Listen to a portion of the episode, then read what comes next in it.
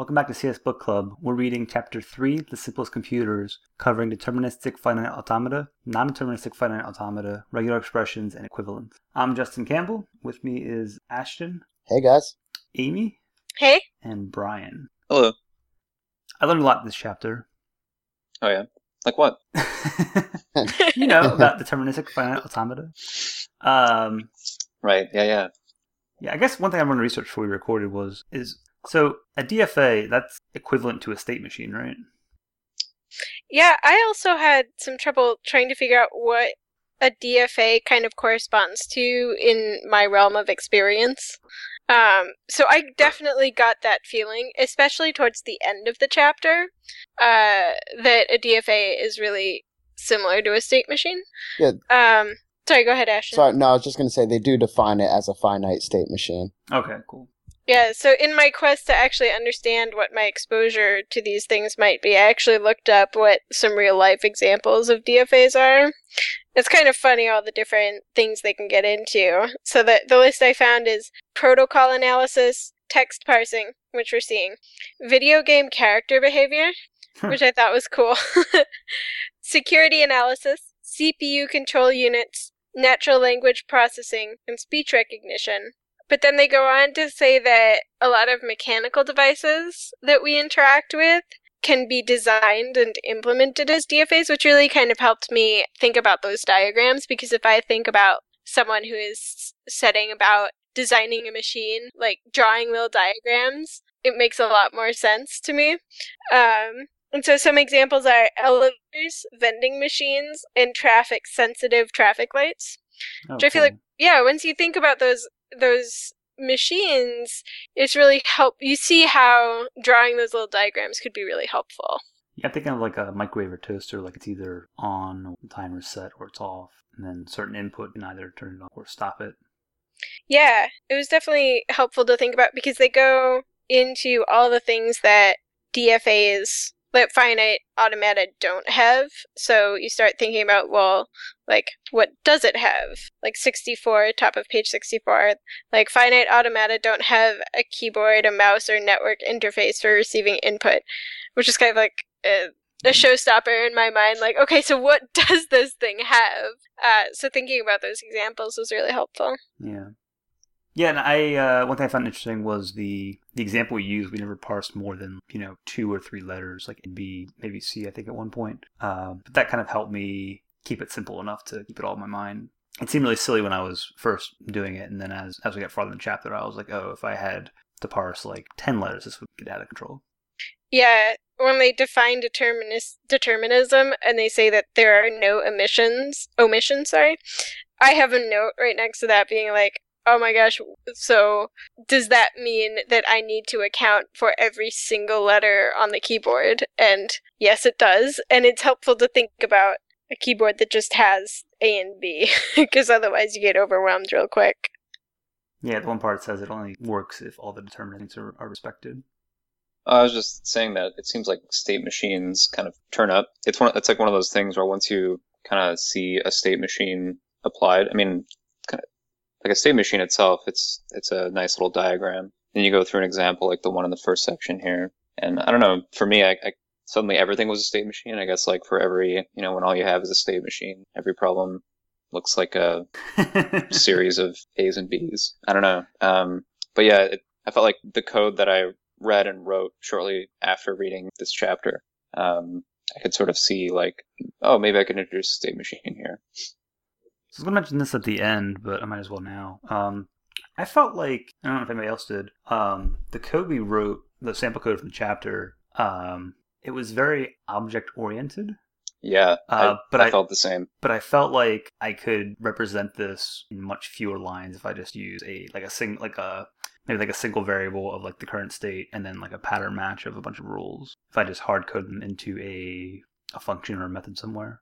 It seemed like everything was pulled apart really, really far, which helped helped me understand each each individual part. But I wonder if if I tried to write this again, uh, the DFA, that I could write it fewer lines if I kind of already understood all the parts. He Yeah. did make a note of that, saying, you know, that it, everything was broken out into new objects so that everything would be unique.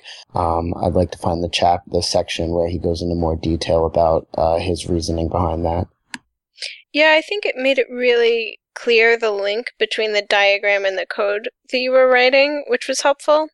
But it definitely did feel at times that we were writing the diagram, not the code that was needed to get the job done. Hmm. Should you make like a a rule and then a DFA, DFA design, one of the rule book. Yeah, kind of. That I could I could see how each of those things were connected to these little diagrams, especially as we started getting into the like concatenation sort of stuff. Um, and I could see how the diagrams were linked to the code, but the code wasn't necessarily the code I would write once I had internalized the concepts. And were you thinking of a pattern matching style like Justin? I ended up wanting to write more functionally, like Mhm. I don't know. I, d- I didn't have as concrete thoughts as Justin. Um, I just did not like passing. Not I did not like the multitude of classes that I had to remember what the heck they were. right. Right, a DFA design. I don't know quite what that is until I think back to the diagram, um, and I have a little bit of a better sense of what we're trying to do. But that being said, I mean, it was super useful to write that code and to understand Yeah, I struggled Crap. a lot with the with the, the terminology design because I felt like it was really just like a, a helper delegator. It doesn't really mean anything, but it was just wrapping up the code we already already wrote to make it easier to work with. I do kind of like though having a, a name for the aggregate of a thing, like the NFA or the you know design classes, um, weren't in and of themselves. Yeah, they have like two methods each, but it's it's nice I think to have a name for that aggregate concept of like here are all the states and all the rules and where you start. Um, I always find it frustrating in like a domain when there's not there's not a clear name for that other than just pluralizing an existing noun like if it was if we created like an accept states class i think that'd be a lot less satisfying than a, than a design a class that kind of gives it a name of its own Hmm. Yeah, I don't think about it like that. So then we got into non-deterministic finite automata, which uh, the chapter starts by saying that the uh, the DFAs were more simple to understand because they're similar to what we're already familiar with. Like like Amy, you were giving all the examples of those different machines. Like we could think about like how they mapped it. Um, at the beginning of this chapter, I was kind of like like how how is it possible that non-deterministic versions could exist? it seems kind of mind-blowing Yeah. But then as the chapter went on, it became clearer of, you know, what that meant. I guess I had a little of ambiguity of what non-deterministic meant. Yeah, I definitely share that. Having uh having understood now the concept of what a non-deterministic finite automata is, if I were to describe it to someone, the words non-deterministic would never actually enter into the discussion. yeah seriously You know, it's it's a rule book. and It's a DFA with options, right? Uh, and I think that part, just the ability to have options, makes a lot of sense. That's something that we can easily relate to. do you think it's fair to say that it's deterministic but not precise like after it's deterministic in the sense that you can follow it like it's not just completely arbitrary but when you're after a given number of moves you don't necessarily know exactly where you are but it's not this unlimited possibility Yeah, I definitely think that's fair. I also think um, from, you know, going to the end of the book, or the chapter, sorry, where we do transform the NFAs into DFAs, the way I think about it now is more like uh, it's a DFA for the state of multiple DFAs, or yeah, multiple DFAs. So, like, you're just keeping track of multiple paths that someone could walk down right uh, you know, and I- I'm anthropomorphizing it a lot. Like I'm like, you know, this wonderful It's hard not to. little. Yeah, it really is. It's like how many different paths can you walk down in your life, and each person is unique, right?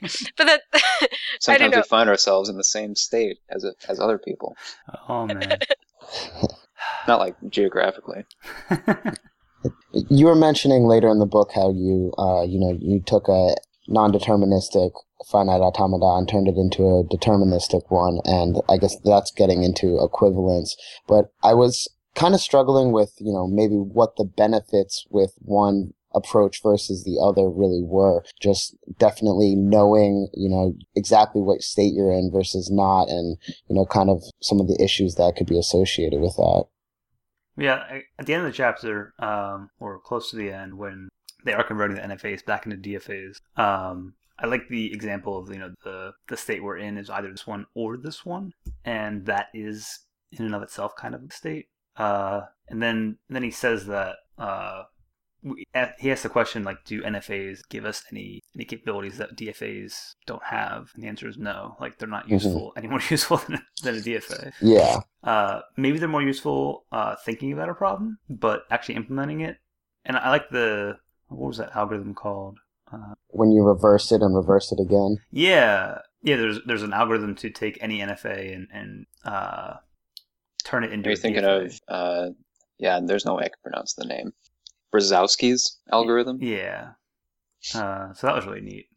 Yeah, we have a guy at work who has only recently been exposed to the Hitchhiker's Guide to the Galaxy. So when we started getting into the um, change from NFAs to DFAs, um, all I could think of is the uh, discussions we've been having about like the Earth being the answer or providing the question to the answer to life, right? And that mm-hmm. you know the answer only comes from knowing the state of like f- well. I can't remember what year the Earth was supposedly terminated, but you know, hmm million billions of people and where they end up at the one determined moment. Um, and that, that that state in and of itself is kind of an answer. Uh, and it's always 42 yes. I have not read that. It's good. Um, rewinding a little bit when when we're introduced to nfas uh, before before we get to that point of figuring out like how we're going to represent them he talks about how we could how we might represent them. One of the ways was trying a possibility all the way to the end and then rewinding the input and then trying some other path. Uh, and another one was threading. So I guess copying a, a, DFA for every, or an NFA, but making a, a new state machine whenever there's m- multiple paths that can be taken uh, and keeping track of all of them. The way I kind of pictured in my head before we before we found the, the answer was um, like a tree, but I guess that's almost the same as threading. But I was I was imagining before we got to this that we were going to create some sort of tree structure of the start point, and then it would branch out into all the possibilities that it could be whenever input was read. Um, yeah, I think that's a really interesting way that, in my mind, almost merges the idea of spawning new threads and keeping track of its current state, because that tree would essentially represent every single thread that would be out there. Like yeah, the the, the leaf nodes would represent the state of each possible thread, if I'm understanding what you're saying correctly. Yeah. Yeah, I definitely uh, thought we'd be doing the brute force approach. but it's kind of enlightening that to keep track of of, um, of the state of NFA, we just to keep track of all of its past states, and that's it. That was kind of neat. Yeah, I definitely did not see that at all, and that was it was really cool to read that. I think introducing free moves is is, an, is pretty sneaky, but very clever. Um, and uh, yeah, I, I, don't know. I, th- I thought this was this, the, going building the NFAs was a good like kind of really uh, I guess annotated annotated problem solving through a non-trivial problem, like setting aside all the computer science concepts. Um, it was just a good like incremental approach to figuring out how to build the diagram. Yeah. So does that take us to regular expressions? Yeah, and the whole time that we were, I was reading this, I was, I don't know if I had heard uh, the term DFA or NFA associated with regular expressions before, but I kept thinking regular expressions in my head as I was the possible cases for these. Uh, so we got we got to regular expression. I was like, wow, regular expression. So because they seem really complicated. Right. Well, and, and it sounds like if you build stuff like backtracking or you know capture groups, then it does get really really complicated. I imagine. Yeah. Um, but even like I was I was impressed by the amount of functionality wrote in such a little code. Yeah, that was definitely cool to see. because before before reading this, uh, regular expression just seemed kind of like black magic to me. Like there's hundreds of thousands of lines of C code somewhere that are doing this for me, and I have no idea how it works. But this gave me a little glimpse of like, oh, I might be able to write that. It's kind of empowering. yeah, And I have to say, my favorite part is just that you can uh, define your inspection method so that like they print out regular as a regular expression. Yeah, I think that's so cool. I don't know why. yeah, that was pretty neat. I guess that brings us to equivalence. Um, unless there's anything else you want to talk about regular expressions. Um, This was a dense section for me. yeah, It's definitely more. Um, you had to kind of stick with it a little bit longer than the previous ones. Yeah. Yeah, and seeing all the uh there's tons of diagrams and Yep. there's so many of them my eyes just started glazing over like Yeah, I got confused on the um the second set of diagrams where they introduced the cloud element. Uh any good diagram needs a cloud, right? Um Yep. took me a while to figure out that just means like placeholder for more awesome NFA stuff. Um but yeah, I mean these were definitely more complicated than things we've seen. I feel like we've seen in the rest of the chapter, and uh, I struggled to kind of understand some of the edge cases. Um, in the uh, the repeat section, um, I was staring at that for a while, wondering why the start case had to be new, right? Like you can't just send an accept state back to the start with a free move.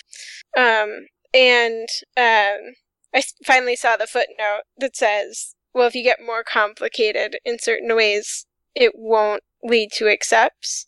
But I still can't actually figure that out. Like, how does that work? How do multiple nested repeats lead to uh, lead to problems?